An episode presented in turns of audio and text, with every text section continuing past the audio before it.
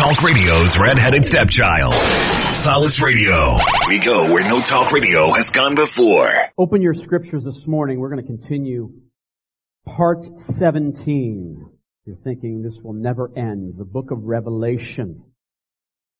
If you're here for the first time, I want to welcome you, but I feel so sorry for you that you've missed the first 16. Hope you don't feel lost. We've actually gotten through the most difficult portions of the book of Revelation, what is coming. And we continue on this morning our study with chapter 17 today. Both chapters 17 and chapter 18 are parenthetic and that they do not advance the revelation chronologically. They give further supplementary, supplementary information about matters related to in the chronological sections we've been going through. They look at events actually prior to the pouring out of the bowl judgments we talked about last time from chapter 16. And now there are some things in these chapters that have been interpreted very differently by Bible scholars and by Bible commentators. Yet the overall message of these chapters, and I'm, that's what I'm going to be focusing on, their implications for us personally, seems absolutely clear. And that is what is most important, I believe, in these chapters. Today and next Shabbat, I'm going to be continuing the, I'm actually going to be doing something different. I'm going to be combining the historicist, futurist, and idealist approaches. And those of you who are scratching your head what that is, uh, there are many different ways to interpret the book of Revelation. We're going to take three of those and kind of meld them together to interpret these chapters as to what Babylon represents. Whether a papal system of religion and government or some great apostate religious entity forming under the anti-Messiah in the last days or a literal city, either a restoration of ancient Babylon or a revived Rome in a sense, or the anti-God system in the world, whether it be political, cultural, or commercial, as the seducer of the believers, of, of the godly. Babylon, in these two chapters, as we go to them now, could also be said to represent the head of Gentile world power. The prophet Daniel, in his second chapter, saw Babylon as the gold head of an image that represented Gentile world powers. And so the focus of attention in chapter 17 is on the religious system that Adonai identified with Babylon in scriptures. And the focus next week in chapter 18 will be on the commercial system he identified with it. Babylon is not just the name of a city in the Middle East. It is also a name that symbolizes the chief characteristics of that city throughout history. In a similar way, the name Hollywood represents both a town, right, and an industry associated with that town.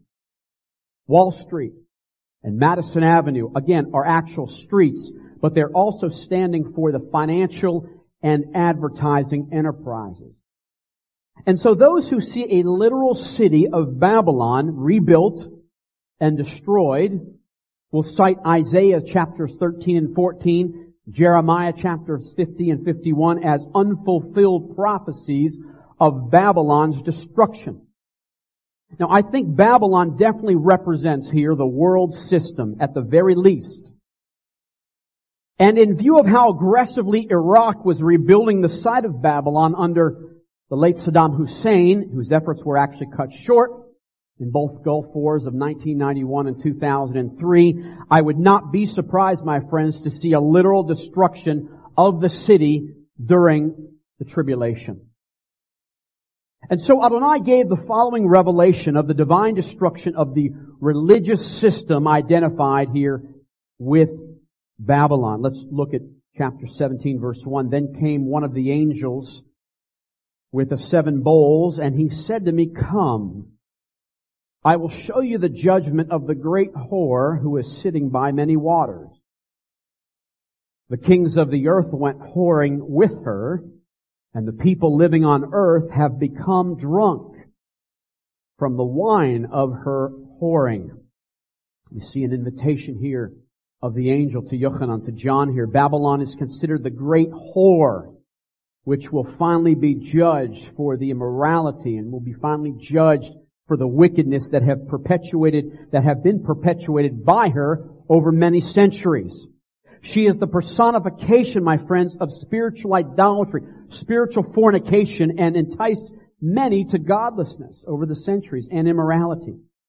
Babylon is a symbol that is in view here, rather than the physical city here, and appears to be a prostitute.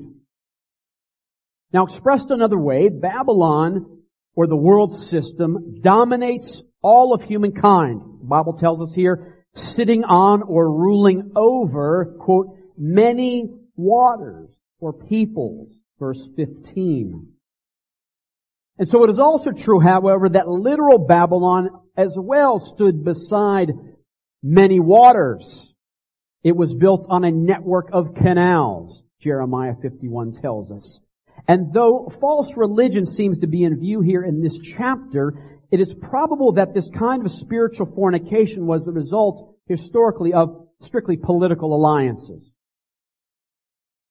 The quote, kings of the earth in these opening verses are world leaders who committed this fornication with Babylon by uniting with the system she symbolizes. Compromise necessitated in this kind of association is totally incompatible with the worship of the one true God. Amen? This actually amounts to spiritual prostitution. This system made all earth dwellers, John writes, drunk. That is, it had a controlling and oppressive influence over them. Now it's interesting that we look back just even in our lifetimes, really just the past couple of decades, but that the United Nations has sponsored huge religious conferences that attract Buddhists, Muslims, Catholics, Protestants, Hindus, and many other faiths. The apparent goal of this is some sort of world religion embracing concepts from each of these various faiths and many others. We don't like to think about this, but Judaism no doubt also was influenced by Babylon. Why? We spent a good deal of time there. It is inevitable. It is inevitable that some elements of Babylonian theology could have snuck into Judaism as well. But let's go on. He carried me, verse 3, off this angel to John in the spirit to a desert. And I saw a woman sitting on a scarlet beast filled with blasphemous names and having seven heads and ten horns. The woman was dressed in purple and scarlet and glittered with gold, precious stones and pearls, and in her hand was a gold cup filled with the obscene and filthy things produced by her whoring. On her forehead was written a name with a hidden meaning. Babel the Great, Babylon the Great, mother of whores and of the earth's obscenities. I saw the woman drunk from the blood of God's people that is from the blood of the people who testify about Yeshua. And on seeing her, I was altogether astounded. Let's unpack this for a moment. The description of this animal beast. It's the same description that we found of the beast that arose from the sea, or the anti-Messiah, back in chapter 13. Except that it is scarlet here, Scarlet, probably symbolizing luxury and splendor. Clearly the harlot and the beast are not identical. As the whore, the harlot woman here sits in a position actually of control over the beast, control over the anti-Messiah, and he, the anti-Messiah here, supported her, the, the harlot. This indicates that she will have power over the man of sin, and thus this event must occur during the first part of the tribulation before the anti-Messiah requires everyone to worship him. Now notice here that this whore, this prostitute, this harlot wore expensive, attractive garments and accessories, not usual for a harlot. And John says he was astounded by that and that made her extremely appealing. But notice it is a counterfeit beauty. It was customary in John's day, Yochanan's day, for Roman prostitutes to wear their names on their headband. The Bible tells us here her name was a mystery. Namely, something not previously revealed, or David Stern translates it a hidden meaning, but now is made clear to us. The harlot represents Babylon as the quote, mother of whores. Not just one whore by herself, but the fountainhead of many other evil religious systems. And everything that is anti-messianic.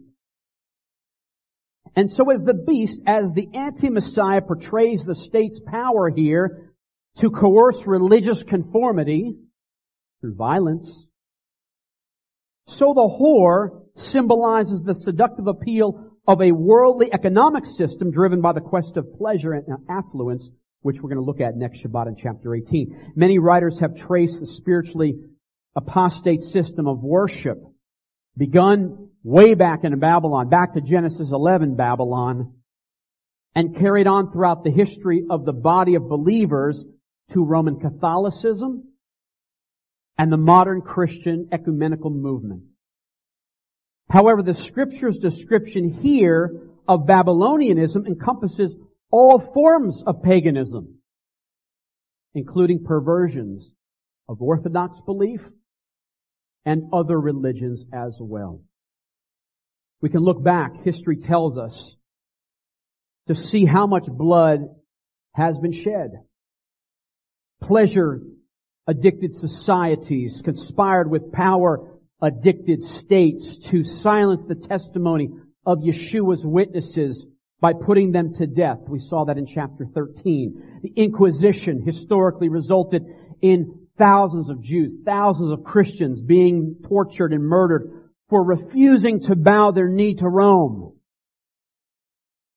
Meanwhile, Lutherans smashed holes through the ice on lakes and shoved Anabaptists under them causing hundreds of others to die as well. The Lutheran rationale was that the Anabaptists might mislead many by their righteous deeds, which the Lutherans felt threatened the doctrine of righteousness on the basis of faith alone. Are you tracking with me this morning? We've got some symbolism here. Verse 7. Then the angel said to me, Why are you astounded? I will tell you the hidden meaning of the woman and of the beast with seven heads and ten horns that was carrying her.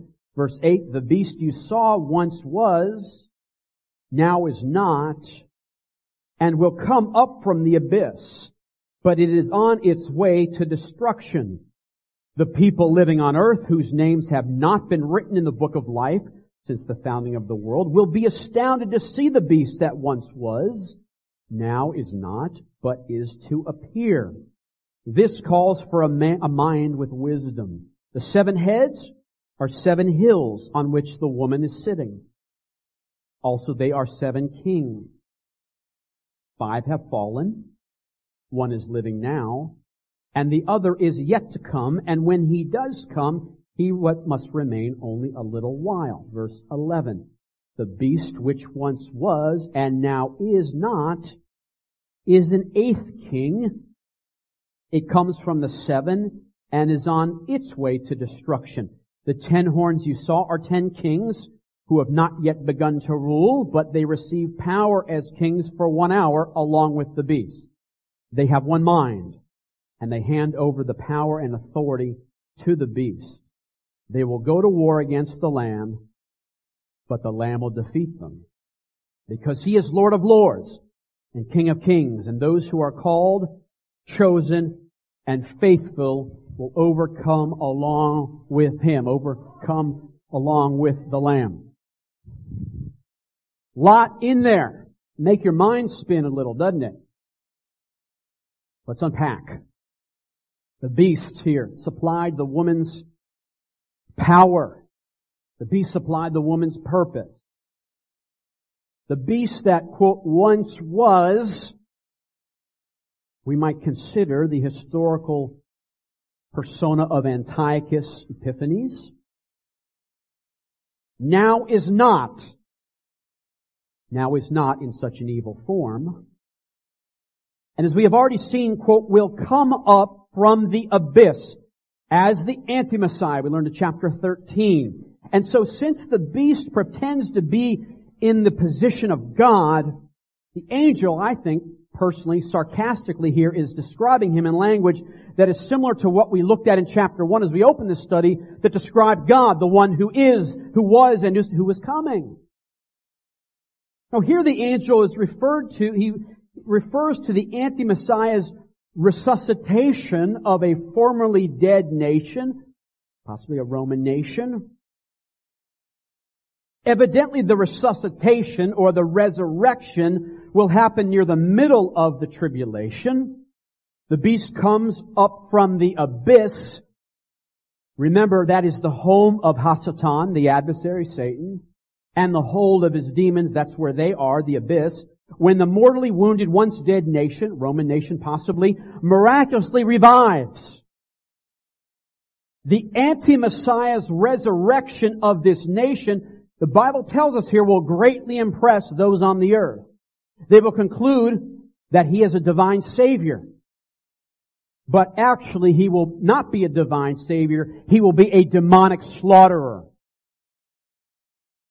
The angel here prefaced his identification of the beast's seven heads with a statement that understanding this part of the revelation, not for the faint of heart, requires wisdom. Now evidently, because of that statement, many would incorrectly identify these seven heads. Indeed, various writers have suggested a multitude of different interpretations on this. The most popular of these includes seven Roman emperors as described, um, personified as the early Roman rulers such as Nero, Domitian, Hadrian, Diocletian, Vespasian, and Titus in that first century. Some interpreters will feel that these seven heads represent the seven hills of Rome. But John here explains that the seven heads are in verse 10 what?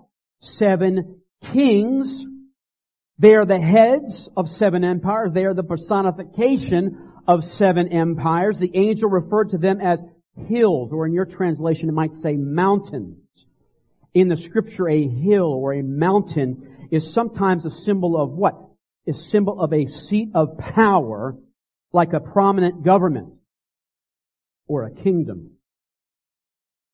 And so the call here by John for special wisdom in verse 9 probably has in view the ability to grasp the double meaning of these mountains, of the hills as individuals and as kingdoms. Are you still with me? Alright, the seven kings are rulers over seven kingdoms. The prominent kingdom in Yochanan's day, John's day in that late first century, is living now, was certainly the Roman Empire.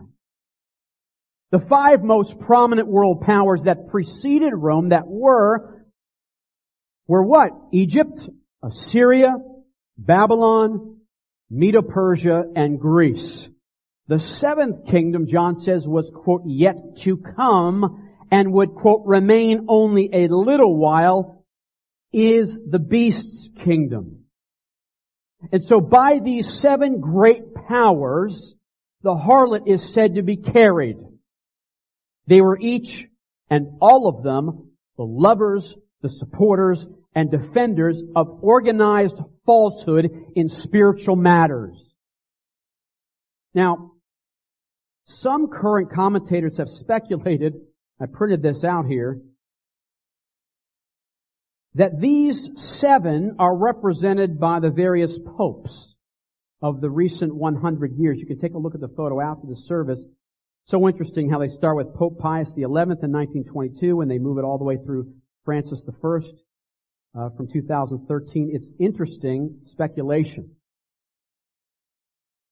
All these kingdoms either have persecuted or will persecute God's people. Evidently the beast establishes here, John tells us, an eighth empire himself, really the anti-Messiah himself, with a worldwide government. Again, after he revives a dead nation, possibly a Roman nation, having received supernatural power from Hasatan, from the adversary.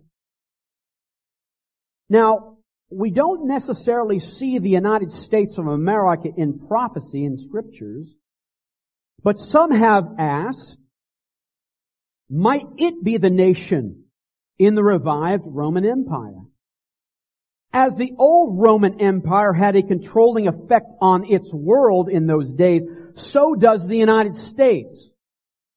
Culturally, linguistically, politically, and economically and in so many other ways. But even if we cannot identify specifically these details, they send the message that although the dragon, Hasatan, and the beast, the anti-Messiah, their final assault has not yet begun, their, John says their time is short.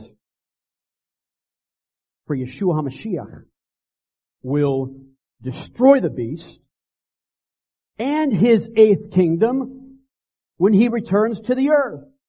Not just fall to a conquering kingdom like the other major empires did. They fell. No, this eighth kingdom, the anti-Messiah, will be destroyed by the Lamb, by Yeshua HaMashiach.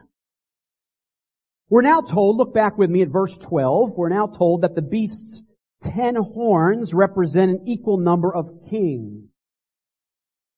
Without kingdoms, by the way, when John wrote, which is not yet clear.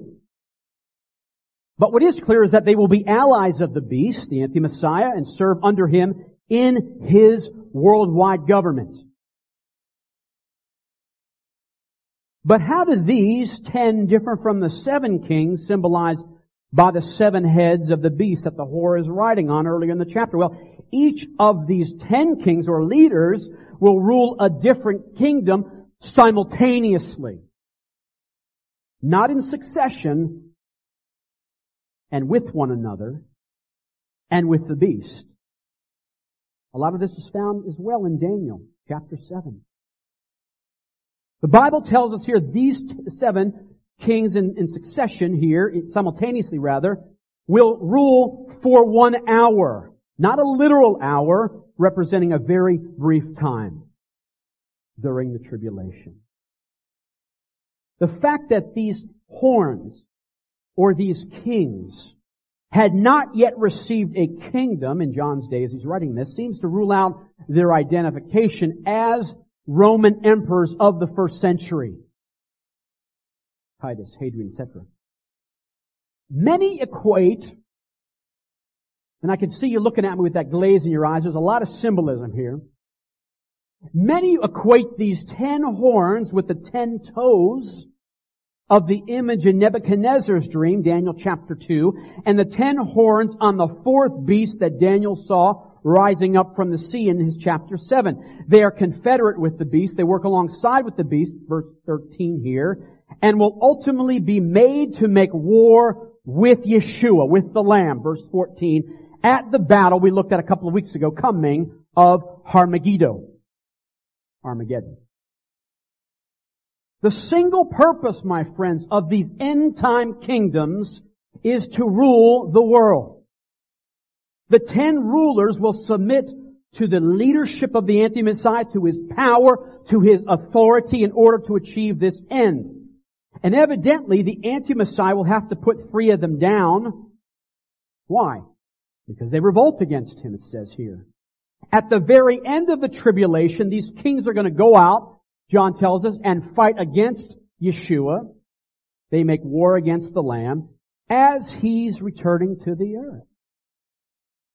Now, years ago, the common assumption, many of you know this, I've lived long enough and were focused on these things, that these ten kings represented the ten nations of the European Union.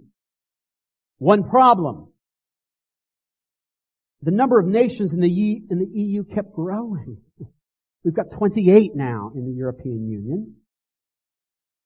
And it could be that these 10 may represent all of the earth's kings, deceived and gathered by the dragon and the beast for a momentary final futile insurrection against the Lamb and an assault on his called and chosen and faithful followers, that's us. That's a possibility. But another possibility that intrigues me even more is that the ten nation confederacy will be the nations that are talked about in Psalm chapter 83, which was also part of the Roman Empire 2,000 years ago when this was written, but they were all nations located in the Middle East. So as time goes on, we will be able to understand these passages not through a glass darkly, but even clearer than we see them now. Let's move on. Chapter, or verse 15. And then he said to me in the vision, the waters that you saw, the nations, where the whore is sitting, are peoples, crowds, nations, and languages. As for the ten horns that you saw, and the beast, they will, interesting, hate the whore, bring her to ruin, leave her naked, eat her flesh, and consume her with fire. For God put it in their hearts to do what will fulfill His purpose. That is, to be of one mind and give their kingdom to the beast until God's words have accomplished their intent. And the woman you saw is the great city that rules over the kings of the earth. The beginning here of the judgment of Babylon. Verse 15, look at it again, seems to indicate that Babylon the Great is not limited geographically. She is the world of people who live their lives without the true God in their equation.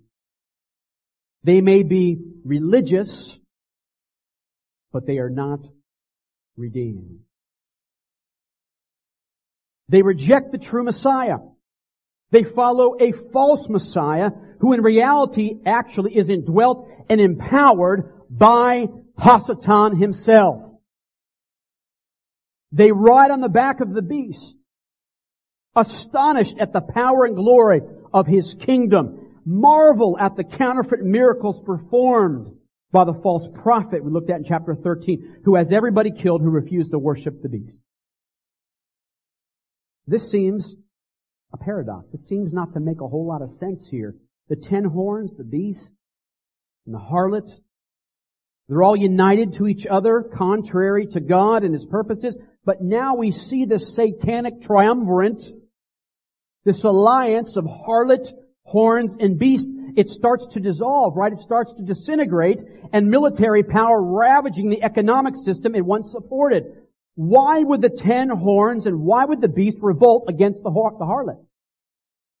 Well, I may not have an answer for you today, but what I do know is what God has said here, that Adonai in the Tanakh often used the wicked to accomplish his purposes, and that when God seeks to protect Israel, he causes even Israel's enemies to fight each other. He's done it. 1967, 1973 war. God's the same yesterday, today, and forever. And the Bible tells us that God will accomplish His purposes. And so, they've got a problem. They've got division in the adversary's kingdom. The beast and his allies, these ten horns, will eventually throw off, it says, this prostitute, harlot Babylon, and thoroughly destroy her. It says they will plunder her wealth, they will expose her corruption. And this is religious as well. Utterly consume her. They will eat her flesh. That should ring a bell, right? Dogs ate Jezebel's flesh. They will completely desecrate her, the Bible says here. As the Israelites desecrated, they actually burned the bodies of people who committed detestable, abominable fornication. Leviticus chapter 20 and 21, Joshua chapter 7. The woman here, look at verse 18, quote, is the great city that rules over the kings of the earth as a system of what we could term apostate religion, which the city of Babylon originated, Tower of Babel, Genesis 10 and 11, and symbolizes the harlot uh, symbolizes the harlot has reigned over these kings. The harlot has reigned over these leaders of the world, but her destruction is going to take place, my friends, apparently in the middle of the tribulation, spelling the end of all religious worship, Ooh. except worship that is directed to the beast, the anti-Messiah, And so for the first half of this tribulation period, she will reign unchallenged. But apparently by the middle, the beast, the anti-Messiah, will see her as a challenge to her own power and her own program. And so with the League of Ten Nations, the anti-Messiah will destroy the harlot, set himself up to be worshipped. Talk about religious freedom issues. We're going to have some issues here. We need to stand up now. Whatever city, whether a literal or figurative city, verse 18 is talking about, the message is that there's going to be coming, my friends, don't get mad at me, a one world government in the end ruled by the anti-Messiah. The world's inhabitants, the Bible tells us here, are going to marvel at the anti-Messiah. They're going to worship the anti-Messiah. But at some point, things take a shocking turn. At some point, the Bible tells us they're going to take a drastic turn. The anti-Messiah is going to turn on the very people who have vowed to worship him as his true nature is revealed. Babylon the Great is the spirit of this world.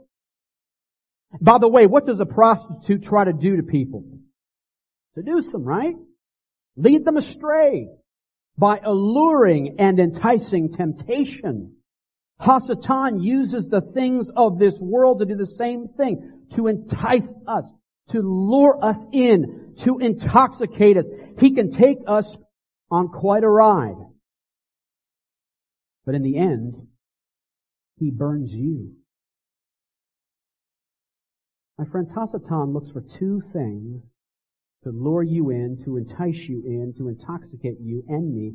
Two things. Number one, Hasatan looks for an opportune time. An opportune time. Yeshua was tempted when? When he was all alone in the wilderness. When he was super hungry.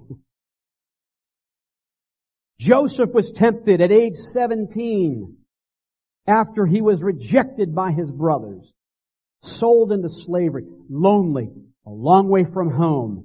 Esau was tempted by, after a hunting trip, when he, again, he was physically famished as well, and he ended up selling his birthright for a pot of stew. Hasatan lures us in, entices us, tempts us. He looks for an opportune time. And number two, he looks for an opportune temptation. An opportune temptation. The lust of the flesh is a very powerful temptation. Sexual lust is extremely potent. And many have fallen for these deceptions. But for some, it is not the lust of the flesh that takes them down. It's the lust of the eyes. It's the parable of the seed and the sower. The seed that fell among thorns refers to those who become unfaithful as a result of what? Worries of this life and the deceitfulness of wealth.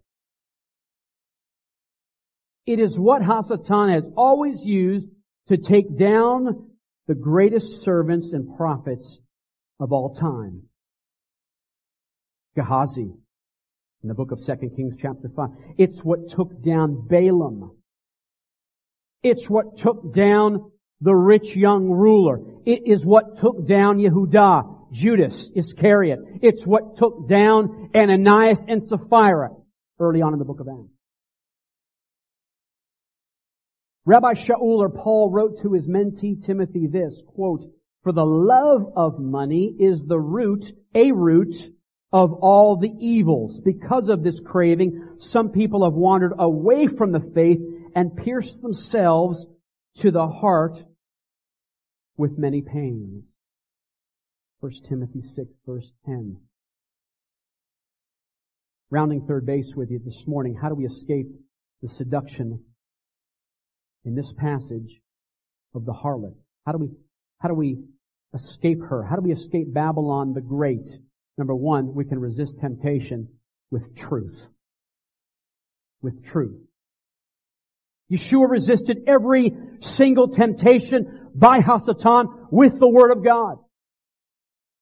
We resist temptation not only with truth, but with our will. In order to win this battle, we must resist our natural desires. And number three, we must repent. If we have allowed ourselves to be enticed or seduced. That's how we escape the seduction of Babylon the Great, this harlot, this prostitute. April, if you come forward, as I was meditating on this passage during this week, thinking to myself, how can we escape the seduction? And at the same time, as we head into another Gregorian year, how do you and I obtain victory over things like complacency, over things like uh, compromise, over things in our lives like distraction? Those seem to be the three biggies. I felt God was directing me to the letter by Shaul to the Philippian believers. Go with me there quickly. Final passages of scripture. Philippians, the third chapter. Paul writes verse 10, Shaul writes, Yes, I gave it all up. As we sung earlier, right? Everything up. To know Him. That is to know the power of His resurrection and the fellowship of his sufferings as I am being conformed to his death. So that somehow I might arrive at being resurrected from the dead. It is not that I have already obtained it or already reached the goal. No, I keep pursuing it in the hope of taking hold of that for which the Messiah Yeshua took hold of me. Brothers, I, for my part, do not think of myself as having yet gotten hold of it, but one thing I do, forgetting what is behind me, hello, and straining forward toward what lies ahead, I keep pursuing the goal in order to win the prize offered by God's upward calling in the Messiah Yeshua. Therefore, as many of us are as mature, let us keep paying attention to this. And if you are differently minded about anything, God will also reveal this to you. That we may know Him. Paul is challenging us toward an intimate knowing of Him, God, by experience and the power of His resurrection. Shaul here is challenging us toward a greater koach, a greater power my friends, we should not ever settle for simply an intellectual messianic Judaism in our lives. Yet we see that Hasatan, Satan, the adversary, has a strategy for keeping us from moving forward in this. What is, what is his strategy? He has a strategy. But it's very simple. It's threefold. Daniel talked about it in one verse. That's how simple this strategy is. Verse 25, Daniel chapter 7. He will speak words against the Most High, and here it is the strategy, trying to exhaust the holy ones, that's us, of the Most High. His strategy is threefold. To exhaust us to wear us down as believers. Slowly doing that. Imperceptibly wearing us down. Not suddenly. Slowly wearing us down. Slowly exhausting us. He tries to wear down, what does he try to wear down in our lives? Our momentum. The big mo. That leaves us indifferent, apathetic, being contained, settling for the status quo. That's part of his strategy to exhaust us. By leaving us in those states, he tries to wear down not only our big mo, the momentum in our life, he tries to wear down, and I've seen it over and over with believers, our consecration. Purity is the key to our power. You want some power? Get holy. Repent. Make shuvah. Go to God. All things have become new when we for, confess our sin. He's faithful. He's just to forgive us of our sin and to cleanse us from all unrighteousness. Purity is key to our power. And finally, his strategy is to wear us down. He tries to wear us down in terms of our time and keep us distracted. How many of you have experienced that? By being too busy. Saying yes isn't difficult in our life. Saying no is. It's not hard to fill up our calendar. He tries to wear down our momentum. He tries to wear down our consecration. He tries to wear our time down and keep us distracted. My friends, if we follow His ways and the ways of this world, it means, what are we doing? We're actually following the God of this world. His name is Lucifer. By the way, he is a liar and he is a deceiver. He looks to take advantage of our propensity to sin. Stand with me if you would today. He knows our particular weaknesses. It's different for every one of us. For some of us, it might be what we've talked about. It might be the lust of the flesh. For some others, it might be something else like the lust of our eyes. For still others, it might just be life. It might just be the pride of life. Sometimes, God forbid, it's all three. But thank God there is a way to overcome the adversary, but it will take a few things on our part. What's it going to take? You're not going to like it. Daily self-denial. Daily bread from God's Word. And the constant reminder that nothing gained in this world is worth losing the rewards that are offered to us.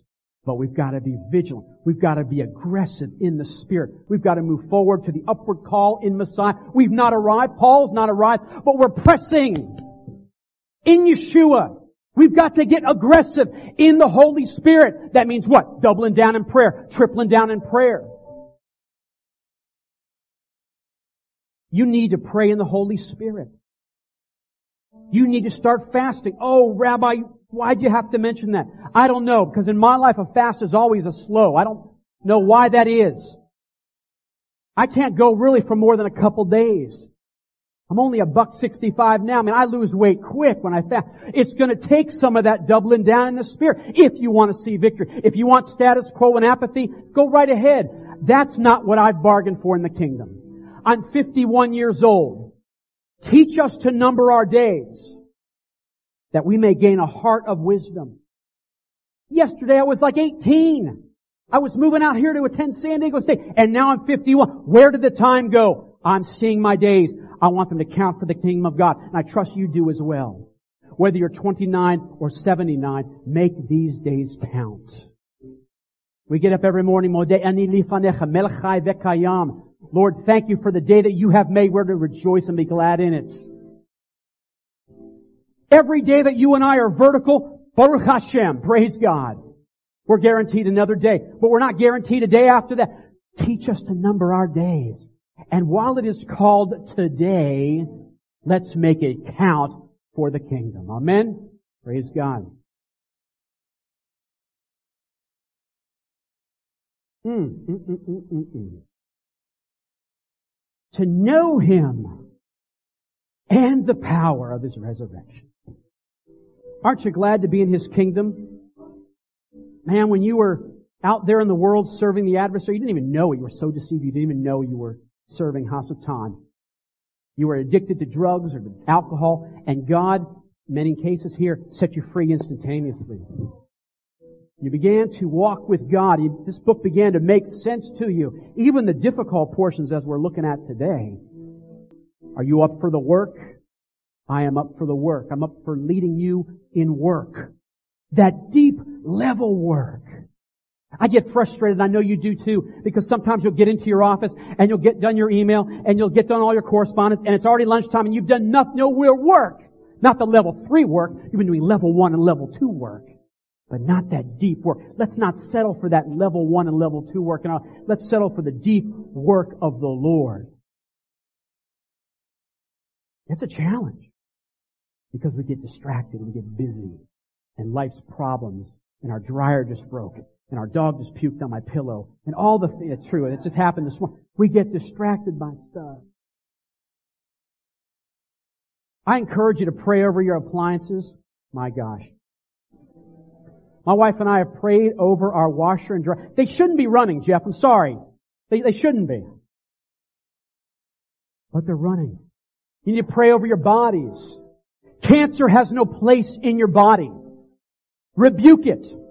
In the name of Yeshua. For the power of His resurrection.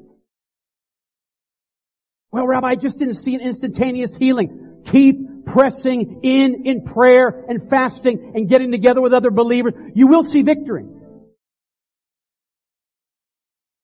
You will see ultimate victory for sure as we go to be with Him. And so, Lord, we thank you and praise you for what you're doing in our midst. You're challenging us with a holy, bold challenge. and Lord, we are up for it. Some of us will get batted down, but those rest of us, we're going to come by each other and strengthen those knees and pull them up again. If there are any in this room that have been smacked down even this week, maybe you heard a discouraging word from a doctor, maybe you heard a discouraging situation in your business, look up, for your redemption draws near. The doctor may have a word, but he doesn't have the Alpha and the Omega word. Amen? Praise God. We close every Shabbat with the Aaronic blessing. It is not my prayer, it's God's prayer in the scriptures of God telling Moses to tell Aaron how to bless the sons and daughters of Israel. And so I'm going to extend my arms toward you and pray as they did. And then you are released. You will be teaching in the study, the Torah portion class. We have Hebrew tomorrow afternoon. God bless you this week. Yivarecheche Adonai. Vayishmarecha. Ya'er Adonai pan velecha vichuneka Yisa Adonai pan velecha v'yasem lecha Shalom.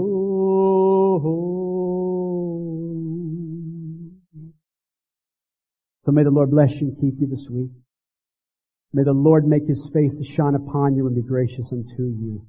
May the Lord lift up his countenance above you and grant you shalom. In the name of the Prince of Shalom, peace, Yeshua of Nazareth. All of us corporately as his people would say.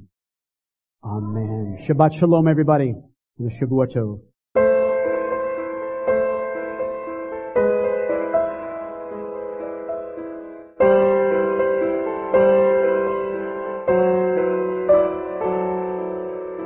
You're listening to Solace Radio, Monte Vista, Colorado. If you like the programming you hear on Solace Radio, please become a partner with us and donate any amount you'd like, and we'd sure appreciate it. And it helps us to reach more and more people around the world with this great message of hope. Thank you for listening to Solace Radio. Now back to our program.